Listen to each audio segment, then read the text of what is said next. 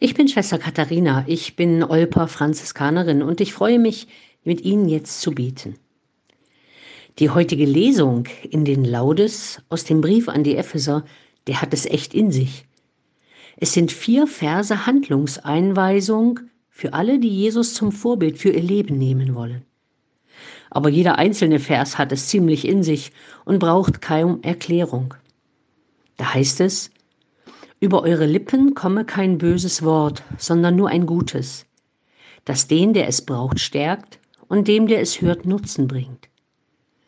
Bei uns fließen die Worte meistens ziemlich schnell und ohne dass wir immer nachdenken, ob das, was wir sagen, gut ist und den, der es braucht, stärkt und dem, der es hört, Nutzen bringt.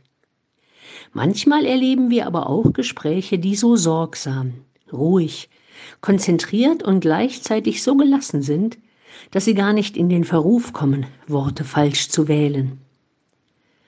Ein weiterer Vers heißt, jede Art von Bitterkeit, Wut, Zorn, Geschrei und Lästerung und alles Böse verbannt aus eurer Mitte.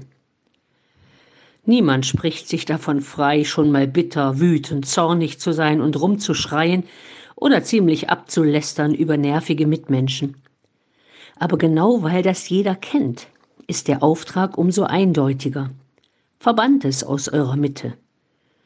Heißt, gebt euch Mühe, wenn es mal wieder passiert ist, dass es nicht überhand gewinnt und euch so besetzt, dass ihr da nicht mehr rauskommt.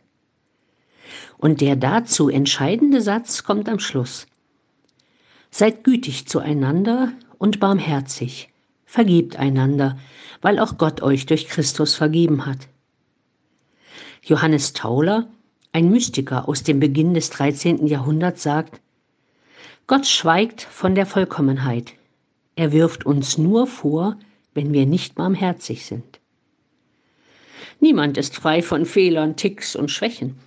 Aber wenn wir uns selbst und den Mitmenschen gegenüber barmherzig sind, sind wir Gott ziemlich nahe, glaube ich.